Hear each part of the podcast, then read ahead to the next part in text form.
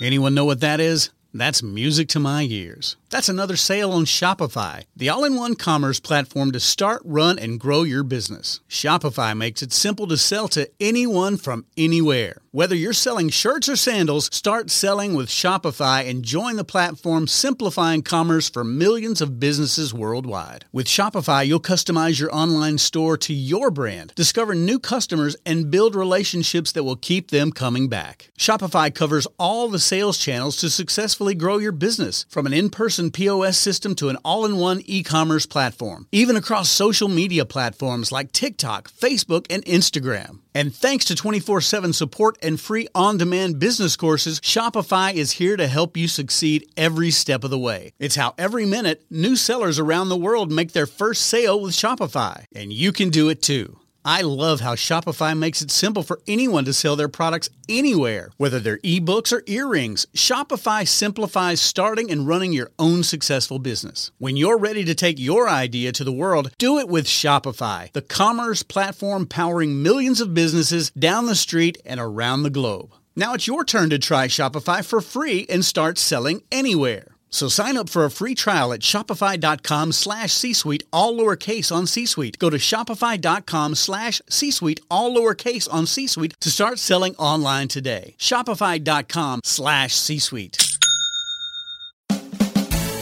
You're listening to Thinking Outside the Bud, where we speak with entrepreneurs, investors, thought leaders, researchers, advocates, and policymakers who are finding new and exciting ways for cannabis to positively impact business, society, and culture.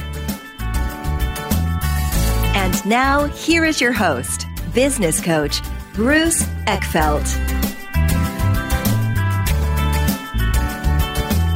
Welcome, everyone. This is Thinking Outside the Bud. I'm Bruce Eckfeldt. I'm your host. And our guest today is Cassandra Farrington, who is co founder of Marijuana Business Daily. She's also the CEO. We're going to talk a little bit about that. We're going to talk about MJ BizCon, which is the big marijuana business event, which was in Las Vegas a couple weeks ago, a couple months ago now. We're going to learn a little bit about that, and we're going to learn a bit about the history of uh, the marijuana industry and how MJ Biz Daily has been uh, a key part of that. And we're going to hear about the story there. So, uh, with that, Cassandra, welcome to the program. Thank you so much. I'm glad to be here. Yeah. So, I always like to start with just kind of hearing the story of how you got started in this space, what got you interested in it, and then let's talk a little bit about the history of MJ Biz Daily and uh, the conference. And I know there's some fascinating stories uh, and stuff around that. But but let's learn a little bit about you and how you got into this. Yeah, so my both myself and my business partner, we are traditional business to business media professionals. That is where we grew up in our careers and where we were looking when we entered the cannabis space. Back then in 2010 when we started investigating this mm-hmm. industry, we already had a, a media company up and running that was completely focused on business to business information for professionals in really niche markets. Yeah. And you know, we had a we had a list of criteria. If we're going to launch into a new market, it has to be of a certain size and have so many actual companies, not just solo entrepreneurs. Um, it has to be growing at a certain rate, things like that. And living here in Colorado, looking around yeah. and seeing all these dispensaries pop up, we thought, well, that's a really interesting angle to take on this. That there are all of these people who are very well versed in this industry, yeah. but not necessarily in how to run a business yeah. and the type of business information that can really help an industry thrive. And we thought, well, we don't know this industry at all. Mm-hmm. Where neither one of us had a background in cannabis, but we definitely had this other background in this information side of it. And so we brought those skills into this industry, and yeah. everything's kind of grown up since then.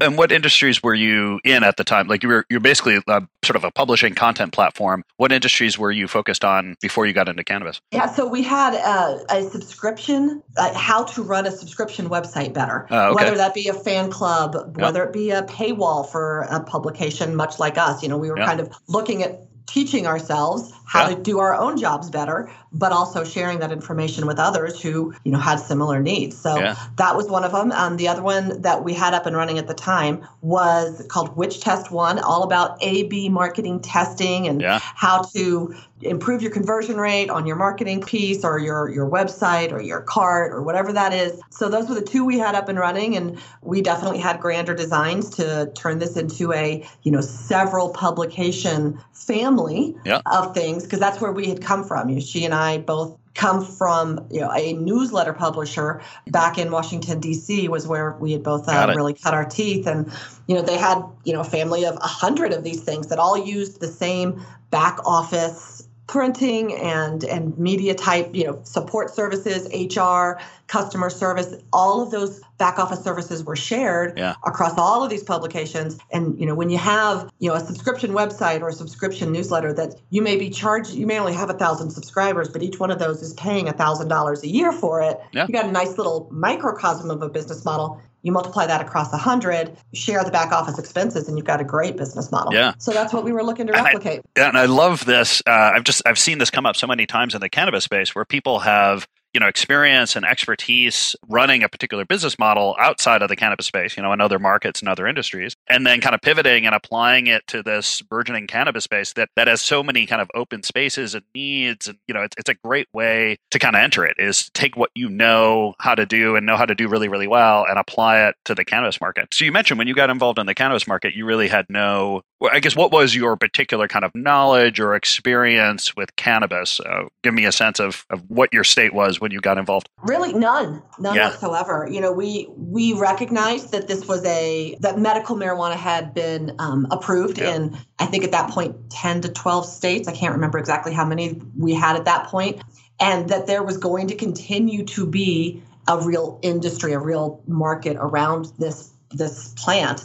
So we didn't actually, you know, we just truly saw it as this industry needing this this type of business information that it didn't have, and so we moved into it from you know filling that gap on the business side. Yeah, that's great. And we'll talk a little bit about the conference and you know where the conference is at, and it's quite incredible where the conference is at at, at this day and age, or, or where we're at recently. But sort of connect the dots for a little bit for us. What was your first step into the market? So you you had this experience in terms of doing the newsletters and monetizing mm-hmm. the newsletters. What was your first move in terms of getting into the cannabis market? What did that look like? We hired a full time business reporter to go out and figure it out. Yeah. Um, and that person is Chris Walsh. He's been with us since honestly the, the day we opened the doors on MJ Biz yeah. and has really guided the content side of this, of what we do here, both not just on the, the website, the MJ Biz Daily, but also through the conference content and some the special reports that we do and the yep. you know, the, the annual research that we do. He has been the guide behind all of that content side. You know, he had studied several industries through his journalism career, airlines and some other things things as well. And so just knew what it was like to cover an industry. Yeah. And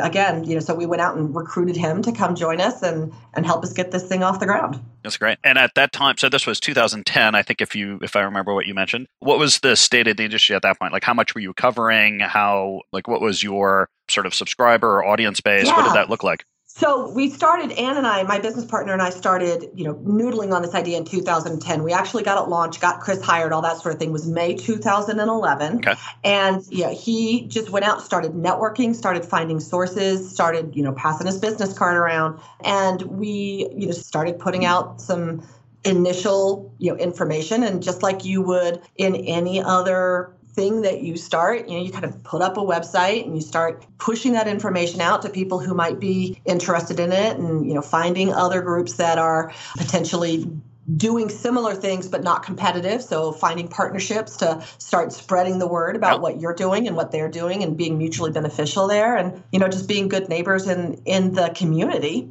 Yeah. And meanwhile, you know, Chris was out knocking on a lot of doors and getting a lot of them shut in his face, honestly, because, you know, strangely enough, you know, right when we started this in 2011, shortly thereafter was when the landlord letters started hitting in California. And Colorado started working toward implementing its regulations on its medical marijuana market for the first time and creating that initial seed to sale model that forced a lot of shotgun marriages between you know a dispensary over here and a cultivator over here who suddenly had to have a seed to sale program through their entire business model. And a lot of those didn't work out to be honest. And so yeah. there was a lot of transition going on in the marketplace at that time. So people really didn't have the time to either the time or the inclination Yeah. to either share their own business stories. And honestly, a lot of them wanted to just keep their heads down. Yeah. They were interested in the information, Yeah. but they were not necessarily willing to speak up and be a source and become findable. Yeah. Um, you know, so those were some of the challenges we worked through in the early days. So,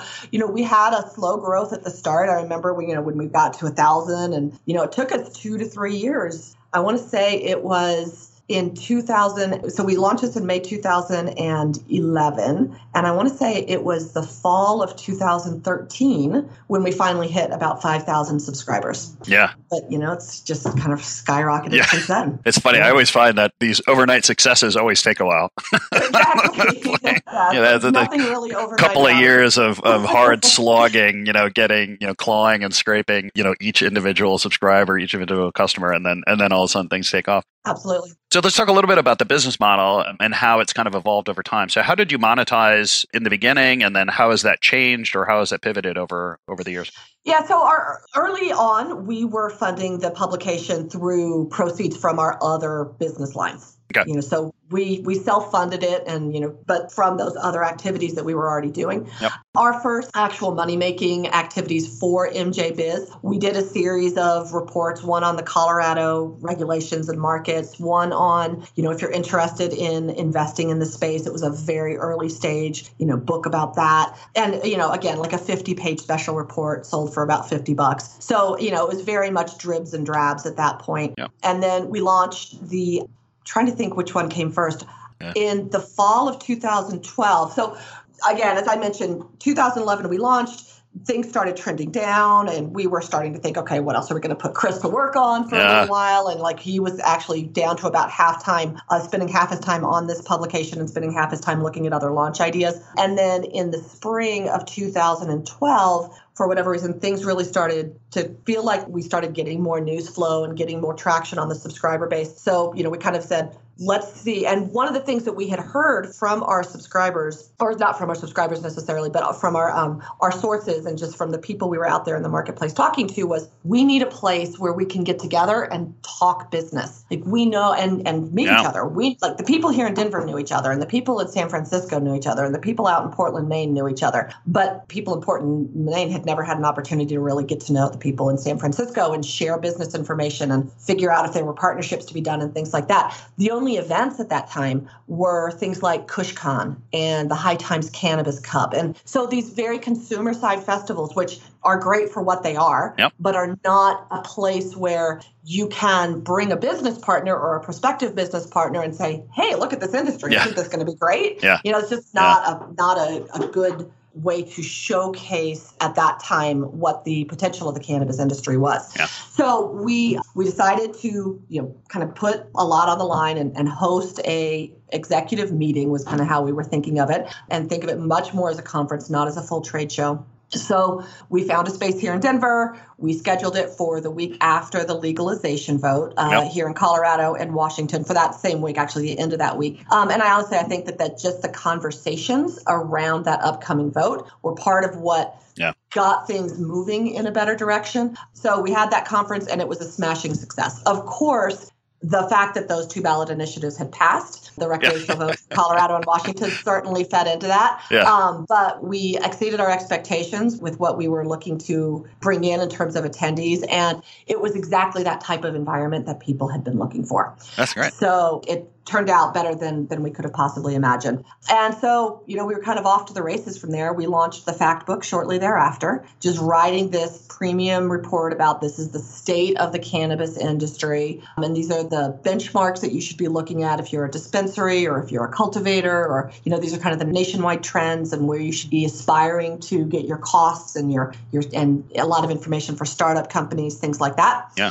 And then this is uh, we're now into about mid 2013 and the Cole memo hit. Yeah. And we already had our second conference planned. That was planned for outside Seattle in again in November, that same week in November. And um, you know, within two weeks of the Cole memo hitting, we had sold that conference out two months in advance. Yeah. So, and just all the way at fire marshal capacity. So, How big was the first one, and then how big was the second one? What was the the growth? so our first one clocked in at 402.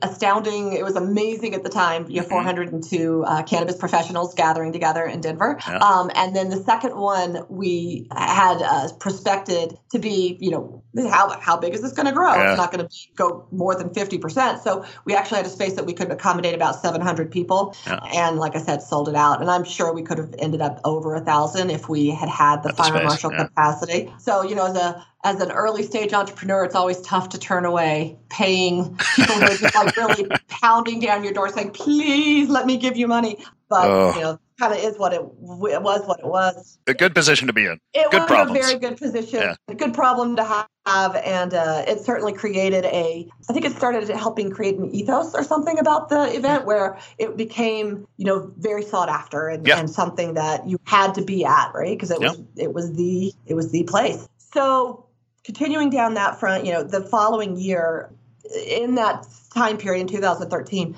Nevada authorized dispensaries. And at, we kind of had a sense at that point that this was going to become much bigger, not just a conference, but really much more of a trade show, that there was the demand for that and there Got was it. the possibility for us to really take advantage of that opportunity.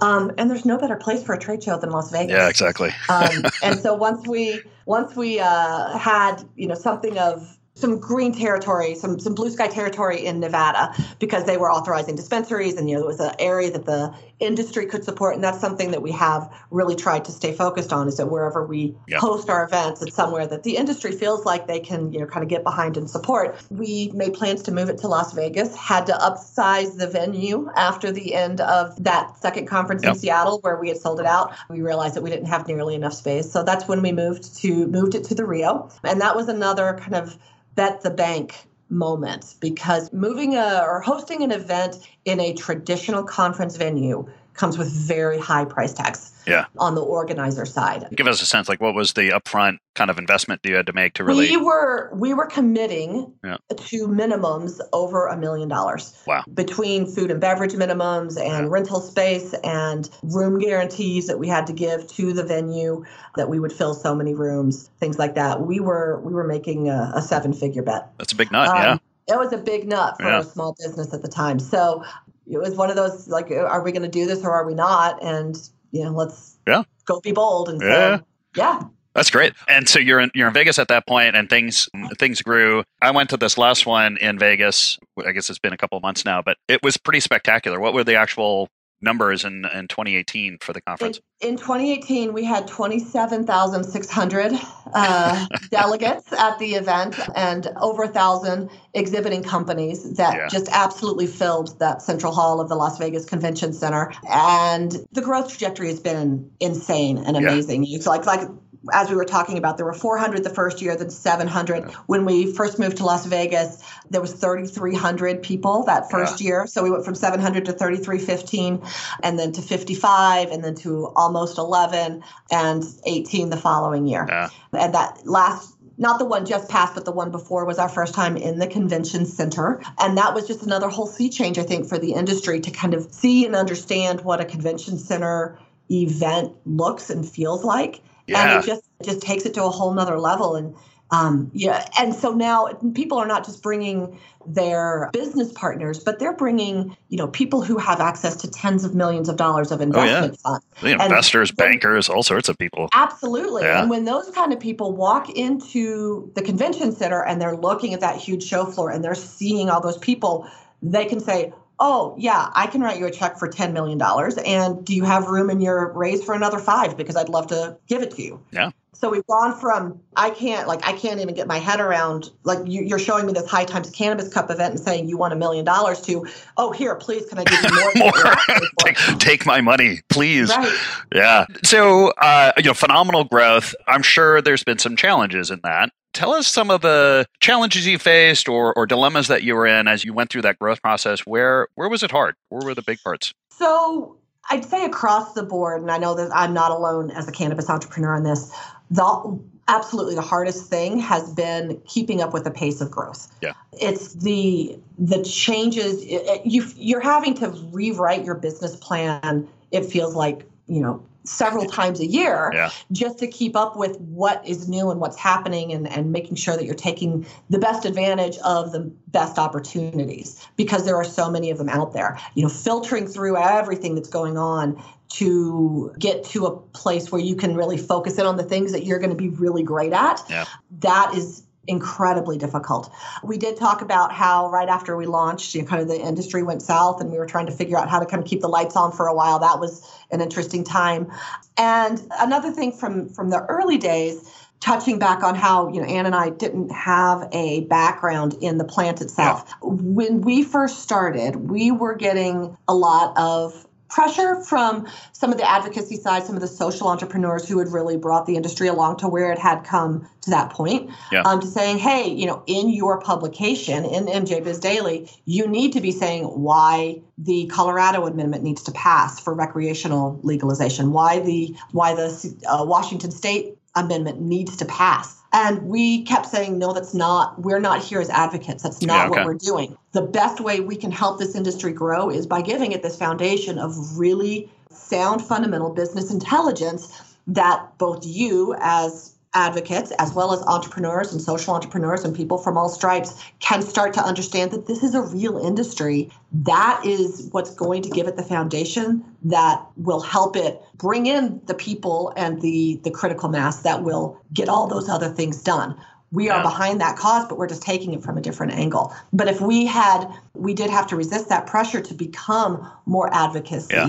oriented which would have been counter to really our journalistic mission Yeah. and would have undermined you know our ability to speak authoritatively to the industry as it continued to grow And I think that's really important. I mean, they got a lot of companies. I mean, not just cannabis companies, any company, but any company on a high growth situation. It's you know everything looks shiny. Like you want to find you, you see all these opportunities and angles and, and ways that you could you could kind of monetize things. And I think you know being uh you know being clear, staying clear on what your core purpose is, what your kind of value proposition is, what your role in the market is going to be, and, and sticking to that. You know, even if there is you know very appealing, very sexy opportunities to go off and do something else. You know, if it's not going to be on purpose, if it's not going to be on target for for the model and, and the role you want to play, it, it's going to hurt you a long time. And I think I think your success has, has you know shown that is that by by sticking to that, you've been able to kind of play that role in the market very very well. Let's talk about where you think this market and kind of industry is going. I mean, the the show in Vegas was pretty spectacular. I mean, do you see this just continuing to grow? Is there, do you think this is going to kind of fragment out into different types of conferences? Are you looking at, I'm curious about kind of locations and timeframes. Like where, wh- where do you see this, this kind of the organizing, organizing and structuring this industry a little bit from, uh, you know, trade show content, community point of view? What are your thoughts on where this is going? Yeah, that's an interesting question. There's no question that there will continue to be a big annual gathering of the cannabis industry, and um, that is going to remain MJ BizCon. That's absolutely where we are focused on making sure that that remains as um, compelling and useful and as it has been to the industry to date. We are also looking at ways to make sure that BizCon remains a accessible and it because it is getting very large and people who have niche interests can start to feel lost in a show that is getting as big as it is. So we are working very actively on creating more uh, opportunities for people to connect one to one with like-minded people and create specialty uh, content tracks and, and other things like that. We now have three MJ BizCon shows. So there's the big one in Las Vegas, which is that seminal annual gathering point for the entire cannabis industry. In New Orleans in June, we host MJ BizCon Next, which is really all about the future of the industry and the future of your business in the industry. So it's it's more of a thought leader type mm-hmm. event with a lot of actionable intelligence about how to take advantage of where this industry is going and make sure that you are future proofing your business Yeah. as this industry continues to grow as quickly as it is. Um, so that's happening. And then we are also actively working on the international front as the Yeah. international cannabis space just continues to mushroom. We have an event in Toronto that is specifically called MJ BizCon International. It's all about that international picture. We're also hosting a, a conference symposium in Denmark this year in May for just a one day event for you know, European cannabis professionals to gather and you know learn about everything to do from you know everything that's going on over there. And then on our the other side of things, we're all, we've already launched and have up and running an entire hemp business media information and um, things like that. So, you know, so we're continuing to provide as much as we can. And as the industry grows, even within our editorial department, you know, we have focused down on specific beats. So we have, you know, editors and, and reporters really focused on the cultivation side, on the extraction and science side, and, and all these other specific areas of the industry so that we can, you know, remain relevant to everybody.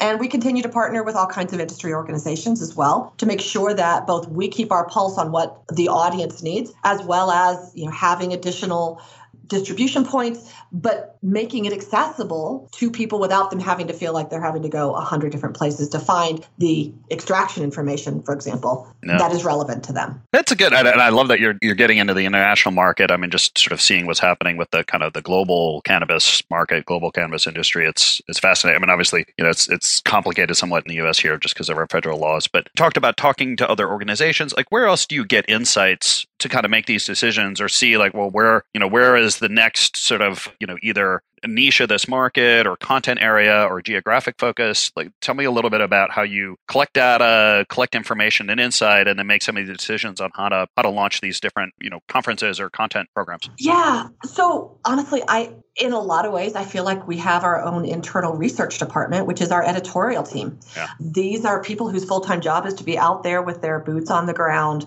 talking to the entrepreneurs who are closest to each of these niches, who are leading the way in creating best practices and recreating those best practices as things change and bringing those insights back into, you know, our collective knowledge pool. And yes, we share all that with the industry, but it's absolutely been a huge business benefit for us that you know we have we have that direct line of access to those people who are are really the ones who are out there moving those needles, moving those uh, those wagons forward. Yeah, yeah, I think that being good at interacting with your sort of with your customers, with the industry, collecting that data, and then kind of doing doing that strategic analysis is um, you know is key. It's kind of that situational awareness and, and making making moves based on that insight. Um, Absolutely. Tell me a little bit about. So you mentioned uh, you know Chris was one of your first hires many years ago. I'm assuming you've got more than that now.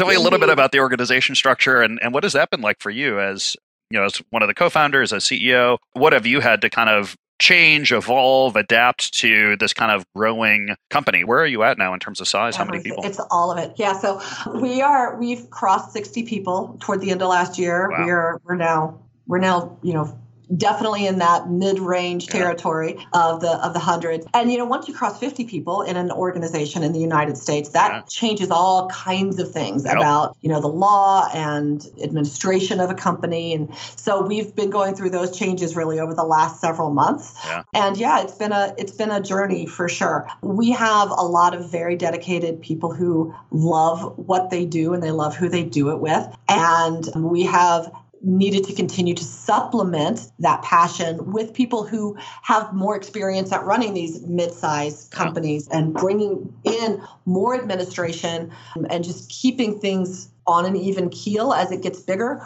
while trying to keep that entrepreneurial spirit um, and independence going. And it's a, you know, it's a day by day change, right? Everybody gets that we need more structure, of course, yeah. as we grow, that we have to layer. It's not going to be as flat of an organization as you get to that size. No question that I've simply had to let a bunch of stuff go um, and, you know, yeah. turn it over to, you know, my very competent team. Yeah who I know have my back. And, you know, is everything being done exactly the way I would do it? No. Yeah. But at the same time, I'm not having to do it all. And there's no way I possibly could. Yeah. And that's been an important learning lesson for me, just to maintain my sanity and yeah. to uh, and to keep you know just keep a pulse on my own work life balance and understand that I, I can't do it all. Yeah, yeah. Good. Thank you for sharing that. So uh, we're just about at time here. Um, I guess my last sort of question, general question, is you know, given that you kind of see so many of the opportunities, or you see the industry and, and where things are going, for folks that are kind of on the sidelines, you know, in other industries, thinking about getting into the cannabis space, any particular area or strategy that you would advise or suggest that they think about? What's the best kind of a words of advice that you have for those folks that are interested in, in getting involved?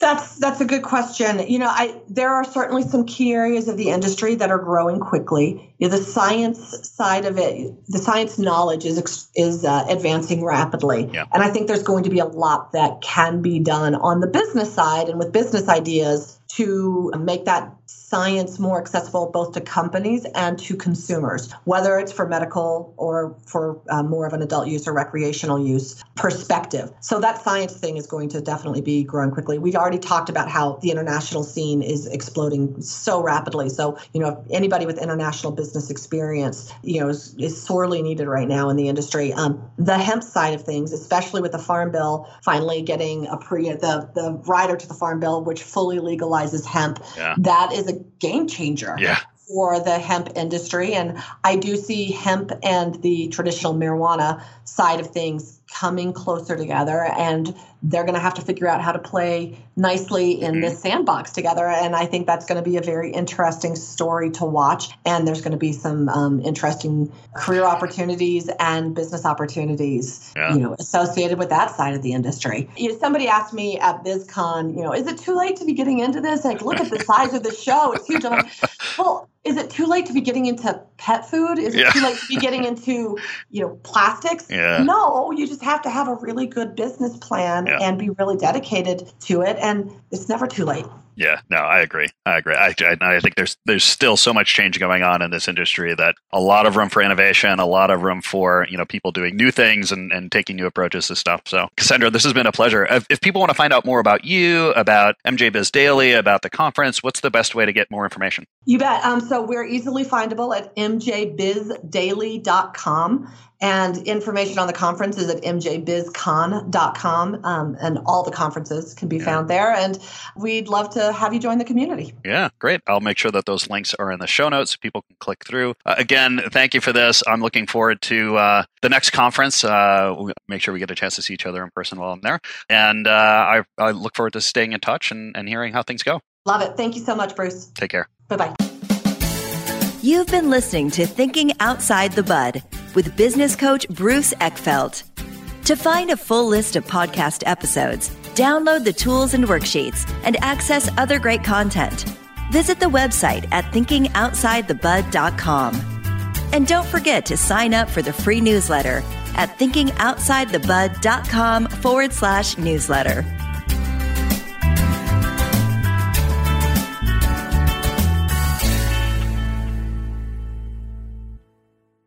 This podcast is a part of the C Suite Radio Network. For more top business podcasts, visit c-suiteradio.com.